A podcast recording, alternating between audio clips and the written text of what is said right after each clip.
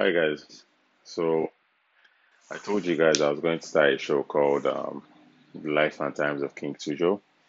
And basically this show is all about um, giving you guys pearls of wisdom and just trying to advise you guys on how to run your business in the Nigerian space. Hmm. How do you run your business in the Nigerian space? Well, it's kind of really hard starting. It's difficult getting the right type of people around once you get the right set of people to do business with, every other thing becomes easy. Trust me. And I really mean it when I tell you everything becomes easy.